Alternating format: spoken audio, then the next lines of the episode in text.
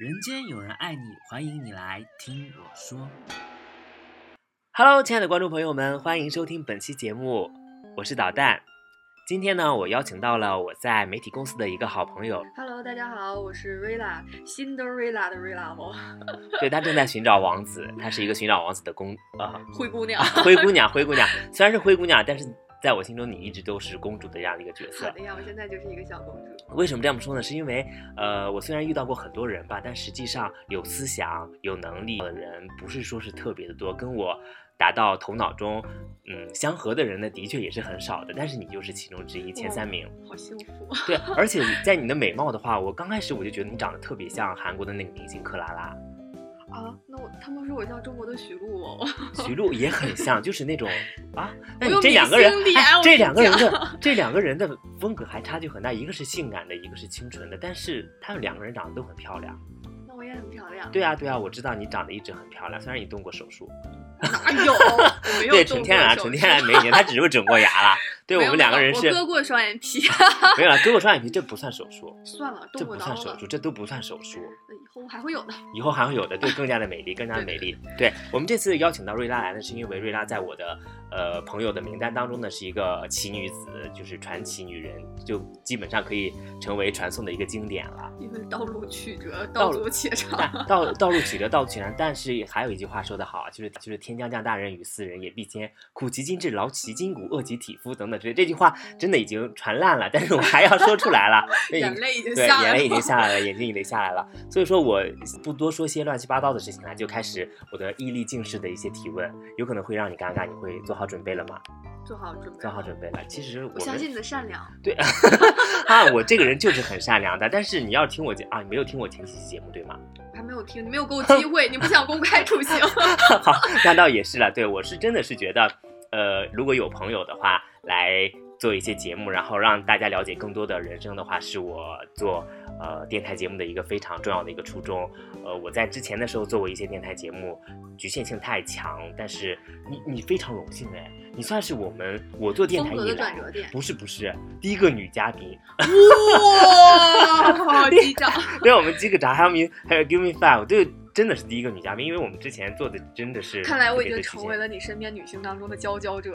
啊，算是佼佼佼佼者佼佼者，好的，佼佼者。你到时候我们，我我基本上要把我的粉丝跟知乎的这个呃定位的一个用户做一个匹配，到时候我在知乎上放一下节目，这就是高精尖人群。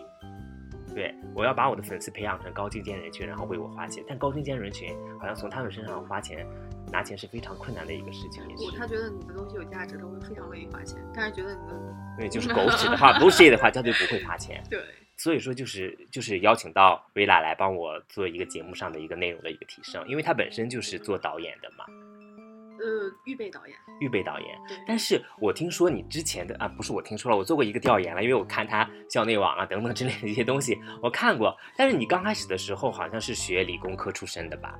对我大学的时候学的是化学工程与工嗯艺，是一个工科类的专业。然后我去的实习的一些地方，就像中石油、中石化的工厂、一嗯线工厂，就是比如说哪里化工厂爆炸呀，那就是我们 我爆炸 我可能会工作的地方。那我问一个题外话啊，日本要排放那些污水的话，我不太懂。你看一下就暴露了自己。但是我觉得很就是没有那么简单了，因为啊学生物毕竟知道生物链儿的顶端就是最终端一定是人类嘛，嗯最后的那些有害物质一定还会到人类身上的，而且那些有害物质是不可能快分解掉。其实我不认识那个字，那个字儿念川嘛，一个气，然后底下一个川嗯，，一一种放射放射性物质吧，对对但是不会那么分解的，它一定会留在体内，造成一些就是遗传基因的改变，或者是后代的一些影响啊，所以有可能后代的时候，我们就啊、寻找在相亲的话，会说啊，我们只要一个头的，两个头的，我们排除 也有可能有这种情况了。一只手的，不要两只手，不要两只手的，对对对，因为这个会对人的基因可能会造成很大的伤害，所以说我们还是要坚决反对日本要排放污水的。好，接着讲你的故事经。开始有国家立场对国国？家立场，国家立场。对，到到哪儿了？对我以前是学化工科，以以前学化工科的，然嗯后后来是做了一个行业的转变。嗯对，行业转变的那个契机是什么样？为什么要做行业转变呢？因为我听你说，在你那个领域，其实你可以做一个佼佼者。我我不能算是一个佼佼者吧，但是起码我毕业之后领到一份当时看起来还算可观的工资，还是可以的，算是小小小小富婆，就当时的一个普通人的一个小富婆，我自嗯己养活自己是没有问题的，可能还能攒点钱，整个牙呀，割个双眼皮儿 啥的。就做这两个吗？还有别的吗？嗯，没了。没有了吗？那你怎么这么漂亮？谢谢夸奖。嗯然后，但是我当时有就换了很多工作，我后来做的一个工作是做了一个高考的培训教师，嗯，成了一个老师，我需要面对的是一些高中的学生，嗯，但是我每一天看到他们不学习的样子的时候，会非常的痛苦，嗯。不是在于他们没有成绩，我没有工资，而是在于我把所有的精力放在他们身上，他们不努力，呃，我的我的工作成果可能就没有有所体现，我的成就感就没有那么强。那我为什么不可以把这些所有的精力放到我自己身上，做一个自我的投资或者自我的提升？那我去想，我要不要换一个工作？第二个层面是说，我以后做什么工作都会领到这样的一个工资水平吧？那我为什么不干一个我喜欢的工作，去拿到这样的工资水平，让我快乐一点呢？明白。人生还那么长。对，然后我就开始想，我到底喜欢什么？然后当时我比较喜欢看综艺，尤其是《快乐大本营》何炅老师，我特别喜欢何炅老师。情商特那你现在还看吗？看？我现在已偶尔经不看了。无聊的时候还是会看。对，《快乐大本营》，那我想能不能成为一个有就是跟这种东西相关的？啊当时还不知道是导演，我喜欢综艺节目。你为什么不考中戏的表演系？表演系，啊那就算了吧。跟那些明星相比，我的脸真的是丑。我跟你讲，我到现在我 爸都觉得我是来北京闯荡演艺圈儿的。然 后你可以，我跟你讲，我讲了很多故事，我就穿插一下我的人生履历啦。因为我本身也专业是跟现在我做的这些东西完全不符合的。但是我到北京来的话，我爸觉得我是闯荡演艺圈。我曾经去呃面试过配音演员，而且是面试过梦境绘画剧团等等之类的。而且做这个电台的话，也是想往娱乐圈发展。就是杨迪就是我的呃前辈吧，就 是对标 综艺咖对对标他 对对来接着讲你的故事，我又总是来打断你，不好意思。啊，没事，就是，呃，快乐大本营，我就想做相关的工作，能不能加入到这样的一个工作环境里面？明白当时还不知道有什么导演呀、编剧啊，什么乱七八糟的工种，我什么都不懂。嗯然后就想着办法，当时身边一是不懂，二是也没有相相关的人，然后我就开始不断的找跟这些地方有关联的人，他稍稍有那么一点点关联的人，然后我就找到了我在呃我本科的学校读人文专业的学生，他在考上戏的研究生，嗯，然后他给我推荐了他的朋友在考中传的研究生，然后同时我高中同学知道我我可能有这个想法，他给我推荐了一个已经考上了中传的，呃，戏剧影视学院的一个研究生，明白。对，所以通过了这些人，得到了这认识了额外的一些人，然后得到了一些信息来源，然后自己再在网上搜索一下，到底哪些是我的目标院校，能够让我达到这样的一个工作职业的发展方向，嗯然后最后确定了中传。，OK，还有一个比较重要的原因，是因为我当时拿着我的简历，虽然说，呃，就是那个叫工作不对口，但是我觉得我个人能力还有表达能力什么的都不是特别有大的问题，但是我找不到像类似什么快乐大本营这样的工作，所以我不甘心，我就要考一个相关的工作，我就去找，那我一定要考这个最好的学校、最好的专业，所以就考来了中传。对，对，对我觉得这真是一个梦想完成的一个过程，真的是一个励志的故事呢。对，很励志的一个故事。我想我们粉丝如果知道的话，就继续；如果现在处于迷茫当中，就尽量的选择你想要从事的行业或者追寻的梦想，继续保持这种热情。但是我觉得，要根据自己的个人情况去做一些选择方向的调整，嗯，还是要纠结一下吧。我只能算是一个特例，毕竟中间经历的一些曲折或者吃过的一些苦，只有自己才知道。来你聊一下你的苦和曲折。看到的可能只是一些结果吧，嗯也没有，就是比如说最最难的时候，应该是我考呃 搜搜罗信息确定院校，这是一个非常曲折的一个过程，我需嗯要不断的去联系各种我能够联系到的人，去得到一些信息，包括嗯网上的一些信息，了解这个学校到底什么样子的，专业是什么样子的，我嗯需要怎么考。再就是考试了，考试我是一个工科生，我没有那么好的文学底蕴、文艺素文艺素养，包括我没有培养任何特别的什么艺术爱好，什么都不会。然后就凭着一个想法吊着我，然后去复习。打开复习资料的时候，我就已经懵掉了，就里面的东西我都，比如说贝多芬这个人，哎，我记得我小的时候，呃，高中的时候什么的，我知道这个人，我知道他是个音乐家，他是弹钢琴的，他有很多知名的曲子，比如说《命运交响曲》，这些时候是我的一个认知水平了。嗯但是当我翻开那个书的时候，我发现突然贝多芬之后还有很多什么呃什么悲剧大家呀、喜剧大家呀、创作戏剧的什么钢琴大家呀，这个时候什么李斯特呀、什么乱七八糟的这些人全部都出现了。我说，哎，这些人我都不认识怎么办？我还要从头学，就是这个这个这个整个的是从无到有的这样的一个过程，是非常痛苦的过程。就是那那些专业的书籍，我必须，我都没有去学习，我必须是先一个字一个字的去阅读去看，把这些书看到，看到我能够理解它的内容了然后我才是真正的开始我的专业方向的学习这个过程是非常痛苦的一个过程。但是我们结果起码是好的，也是顺利的进军到了中传的校门。呃，对，算是，啊，走的也不是特别顺吧。没关系，没关系，起码我们结果是好的，那就没问题了。但是我们相遇的话，不是在媒体公司吗？我当时一直以为你是已经毕业了，然后进入媒体公司工作，后来才去考的中传。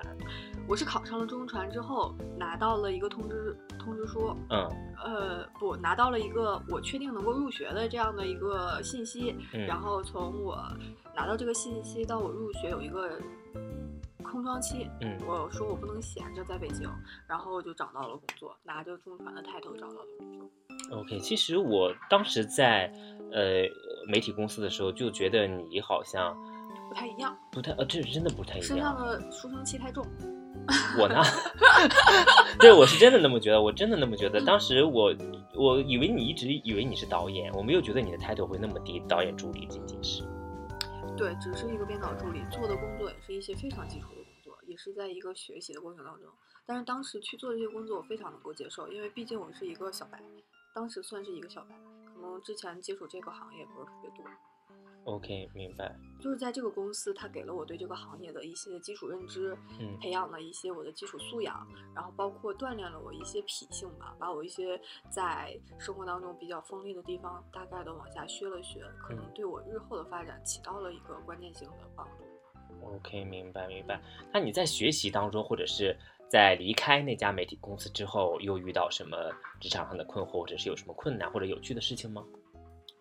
当时在这家媒体公司的时候，因为一边要上学嘛，一边要工作，所以我的睡眠时间就非常少。当时好像每天两三个小时、三四个小时这样。就是因为我本身是跨专业的，所以对我的基本素养我是有一定的要求的。我希望能够通过上课来做一些弥补，来接触一些老师，让老师去传授一些就是有用的专业知识。嗯，呃，一边上课，然后一边工作。工作幸好领导还挺好的，给了我弹性的工作时间，让我灵嗯活一点，只要我能保证录制。所以这个时间段非常煎熬。煎熬了一段时间之后呢，我在学校里面经历了一些学习，算是有所能力的增长吧，包括我工作上的成长。我看到了一些我工作上的局限性，因为我的职位特别低，然后在这些这个环境当中就是一个萝卜一个坑，我嗯上不去。我上不去，我不做那个工作，我就接触不到这样的工作内容，我可能就无法继续我的能力的一个晋升，也没有办法进行我的工资的一个晋升。然后我就在想，我能不能有其他的发展方向？OK，那这个时候我就遇到了一些实习的机会，一些呃现在在圈子里面叫 S 加项目的实习的机会。对我投了一个 S 加项目的一个呃竞那个叫竞演类节目、选秀类节目这样的一个大的项目，然后我被招进去了，然后我这边就开始办理了我的一些离职手续。我想去做一个环境的转换，然后去做一些更多的学习，所以我进入到了那个项目里面，然后在这个项目里面接触了更大的团队、更优秀的工作人员、更更好，不能说更好吧，反正就是更优秀的一些团队。团队对，然后遇到了一些我没有见过的一些人，有趣的人，有能力的人，跟我有相同价值观、志同道合的人，他们愿意去为自己热爱的事情去付出自己所有的时间，可能为了赚钱，但人家没有一份热爱，他可能坚持不了那个地方。对，因为我们可能当时录制真人秀的部分的时候，一一一期节目，因为要配合演员的时间，当然就是两天两夜不睡觉去配录录东西，那必须真的得是两天两夜呀、中间也会有一些时间给你但但实际上基本上根本上休息不到，很很少睡，明白？就是但也没有那么夸张，嗯四十八小时、七十二小时都会有，嗯你就跟着熬嘛。嗯那那如果没有一份热爱的话，我觉得坚持不到这里，而且会遇到一些比较优秀的团队 leader。那这嗯些 leader 他身上会有很多的闪光点，让我觉得哦，他就是我的职职业偶像。，OK，他对一些舞台的追求，他对一些节目效果的追求，对一些内容的精致的追求，我觉得 OK，这是我要做的事情。明白。他又树立了，重新树立了我的价值，就是对我行业的一些认知。嗯，然后这就是我的第二份工作，算是我进行的第二份工作。明白。那其实我知道你现在开始准备要毕业了，对你的毕业作品还是我参与了。对啊，非常感谢。我的毕业作品做的是一个纪录片，嗯，对，拍了两个人物，但是因为我在另外一个项目里面，嗯所以我就没有办法。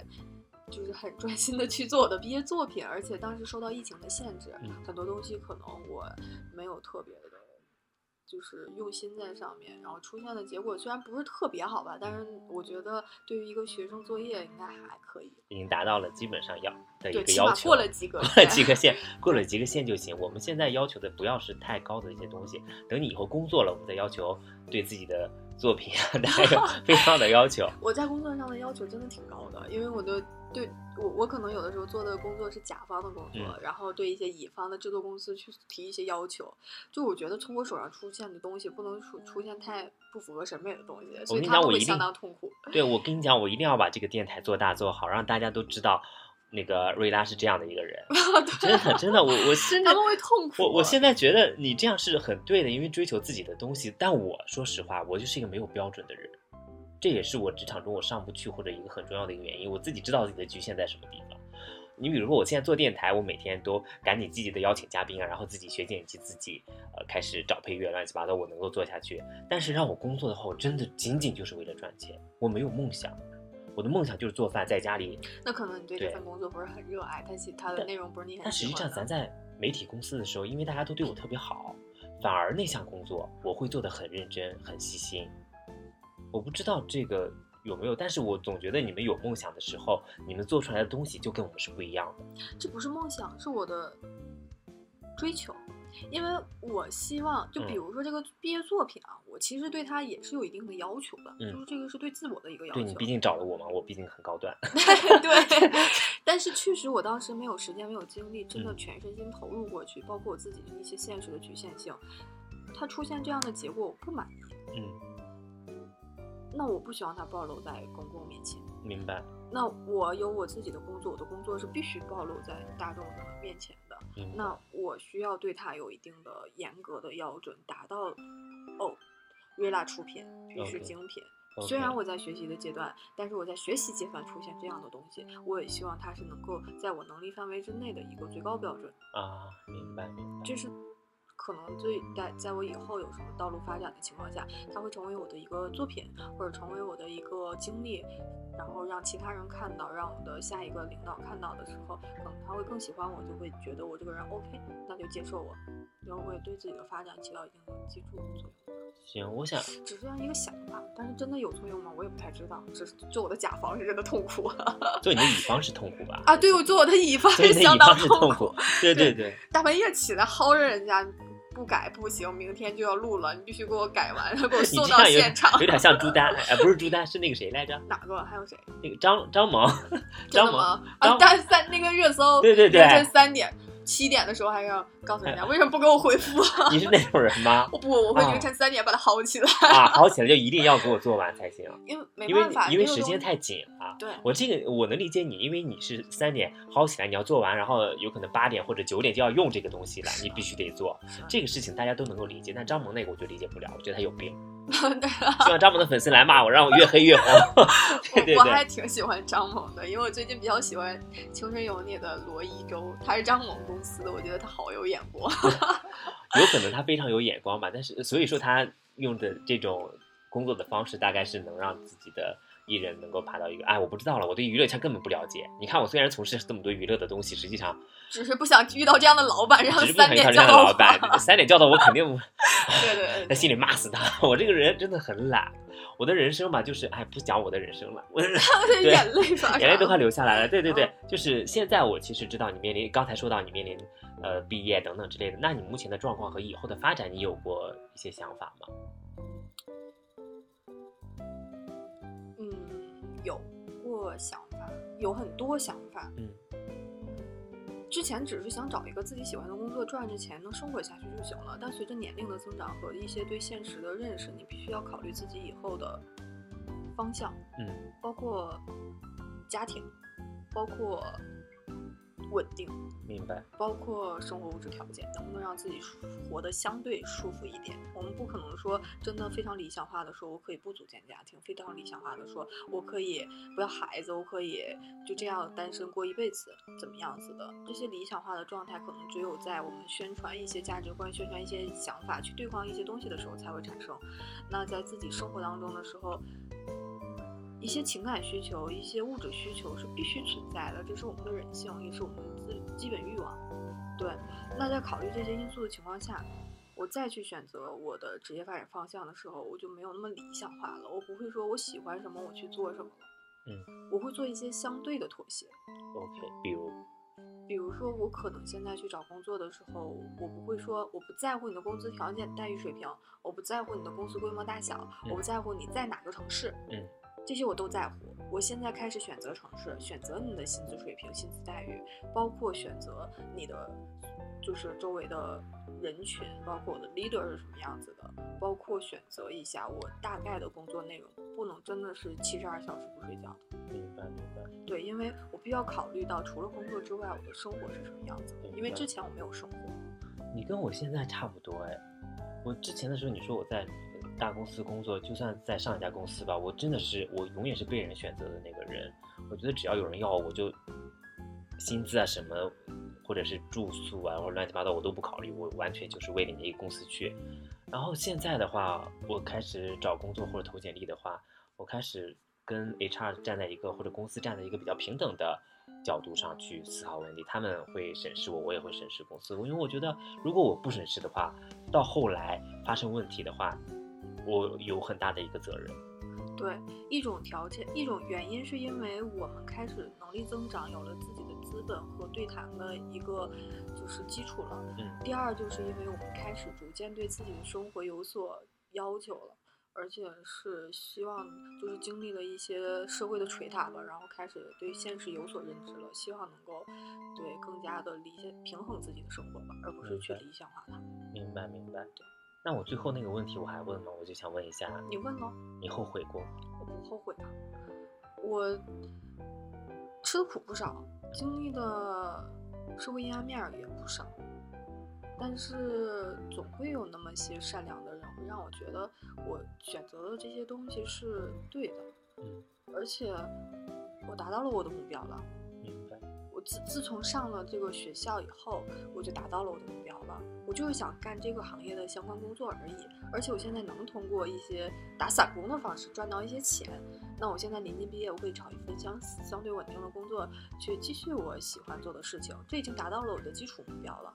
但是因为自己的欲望，人的欲望是不断在成成长的。我在成长了这么多年之后，我还会有新的欲望产生。嗯那么我现在更多的思考是和纠结的点，能不能把我的新的欲望就是填一下，不是说填满，填一半儿也行。你说的话我虽然听不懂，但我觉得很有道理。对我，但我基本上能听懂了。但是我刚才一走神儿的时候，在回忆到你说的话，我反而有点儿有点儿不是深奥了，就是你会想的很多，然后你的理论已经非常丰富、非常完善，你的世界观已经构造的非常的完善了，我觉得这非常好。嗯，会有走偏的时候，嗯但是会通过一些自己的方式去让自己的价值观再回到原来的轨道上，或者是，回到一个相对正确的轨道上。因为我我是一个爱读书的人，嗯嗯，不读读的不多，但是爱读，就是嗯喜欢读，各种各样的都读。嗯，什么理论性的呀，什么小说类的我都读。那他我读它干嘛呀？因为我对这个世界的辨别力实在是太弱了，嗯而且经历的事情也没有那么多，毕竟没有活够四五十年，我现在也就活个二三十年吧。嗯嗯，通过读书去增加自己的一些判断标准的时候，你会多很多的分辨能力。明白。我希望能够增加这些分辨能力。哦所以我去通过读书来增加。嗯，然后我就会把这些书里面读到的他人的经历或者是一些理论的东西往自己身上用，那么就会得到了一些相对来说你们说啊听不懂，或者说有一些相对过于理论性的东西出现。但我觉得很好，起码不会。我为什么喜欢跟你聊天，是因为跟你聊天的话，我会开拓我自己的一些见识，然后我会觉得自己不是在浪费自己的时间，这个约会是有意义的，这是真实发生的情况。我但是我以前也是这个样子，嗯你跟我聊爱情，我不喜欢聊；你跟我聊吐槽生活，我不喜欢聊。你不要跟我聊这些。你出去喝酒不就是聊这些东西吗？一边嗯喝一边啊，生活不顺呀，工作不顺呀，啊，你今天遇到了哪个男孩呀？你今天遇到了哪个女孩呀？都是这些东西，所以我不出去喝酒。我也希望我们每一次聊天都是有所进步的，明白，但是你不觉得很累吗？但我没有，我我没有觉得累。我跟你聊天，我从来不觉得累，我觉得很舒服。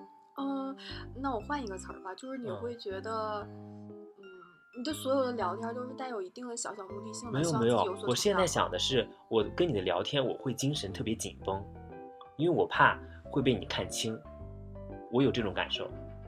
哦，对对对只 有种只有种压力说话我都对对对，我知道我知道。虽然我我表现的好像是个傻子，但实际上你也知道，导弹哥实际上比较有内涵的。刚才我跟你聊到，你在职场当中现在是其实是有一些困惑的，你要问我一些问题，跟我讨论一下，那我们就在节目当中直接讨论一下。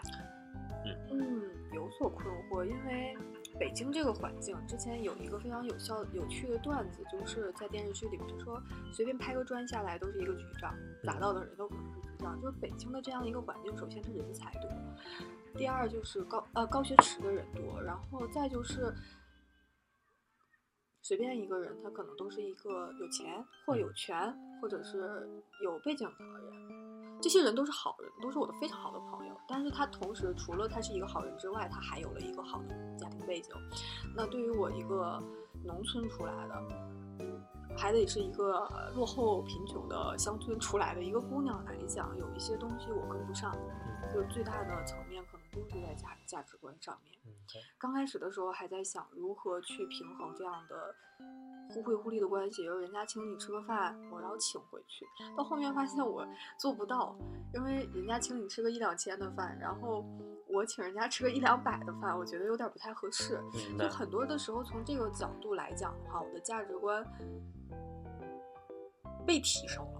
被迫提升，但同时我现实的物质基础我做不到，因为我是一个学生，我没有一个稳定的工作，我没有拿到那么多钱，同时我的家庭不能供我那么多钱，明白。产生了一个非常大的落差。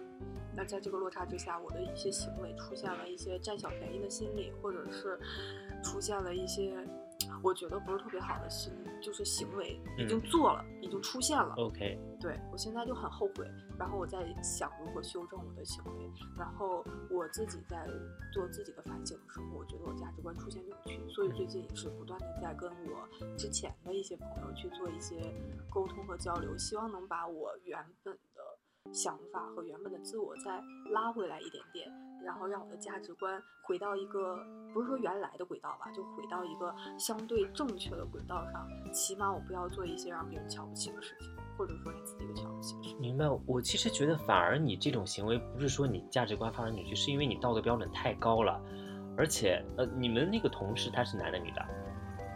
哈哈，有一些男孩子会请我吃饭了，对对对，我其实觉得现在男女的关系，就因为你真的长得很漂亮，谢谢。我之前不是发过咱们朋友圈的合影吗？哦就是你来的时候，然后我妈觉得，哎，那个姑娘长得真漂亮，带回去做媳妇。对对对，她有那样的一个想法，她有那样的一个想法，她有那样的想法，所以我认为其实男生请你啊，是他本能的一个想对你示好的一种方式，所以你没有必要给自己那么大的道德的负担。但是你刚才说到的，呃，你要开始改变自己，不要去占着别人便宜，我还是比较认同的，因为我，嗯，觉得一个美人的话，她的外表当然非常重要的，像你这样的谈吐，呃，另外是这种。呃，这样的道德的定位，我认为是会给你，会让你更加锦上添花的一种方式吧。对，对我觉得还是有成长空间的。对对对，让我能让我成长就可以，我不我不在意做错，而且他们也没有因为我这些错误而真的对我避而远之，大家还是在一个磨合的过程当中的，所以我很喜欢我这些朋友，嗯我希望能够跟他们有更长远的发展的话，我就要去修正我自己的一些行为了，我不能伤害他们，也不能说怎么样，对好的，，不要做一些不公平的事情就好。好的，好的，嗯，谢谢你给我这期节目就是提供了丰富的内容，给我的给我的播客就是就是拉高了很大的一个档次，我不知道，其实下一次我们要是真的好好准备的话，我希望能够把一些观点性的东西真的提炼出来。明白明白，我希望能够下次有可能我所帮助看录录视频了，因为我两期节目放出去之后，带滤镜吗？当然带滤镜了，我自己也会出镜，我能不带滤镜吗？我要化大浓妆，然后鼻子上要打打高光打得特别高，好的呀，对我可以负责给你化妆。啊，我这有乱七八糟化妆品很多哎你们带来。了是吗？你知道上次我不是做了一期化妆视频嘛？就是他们会告诉我怎么化妆，化成个艺伎妆，啊，那个我记得，我那你记得吗个我看了？。啊，对对，就很尴尬因为我刚开始不会剪，所以说那几期的话，其实有些乱七八糟，后期会很长，非常冗长，让人看不下去。我觉得十分钟差不多。但音频的话，我认为，呃，当我们开始聊一些东西，有一些话题性的话，反而会让听众。呃忽略那个画面而听进去这真实的一个东西去，对，所以说我还挺喜欢音频这种方式。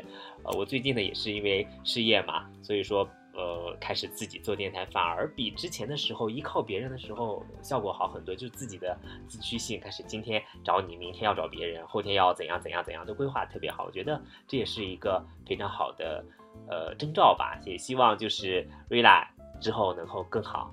我们灰都会姑娘终会穿上公主的公主裙，啊，灰姑娘，戴上公主的皇冠灰姑娘会找到自己的水晶鞋，走向自己的幸福。啊！太好了，对对那我们这这一期节目就完的完美 ending。对安定了。好的，好的，谢谢，我们下期再见，再见。再见。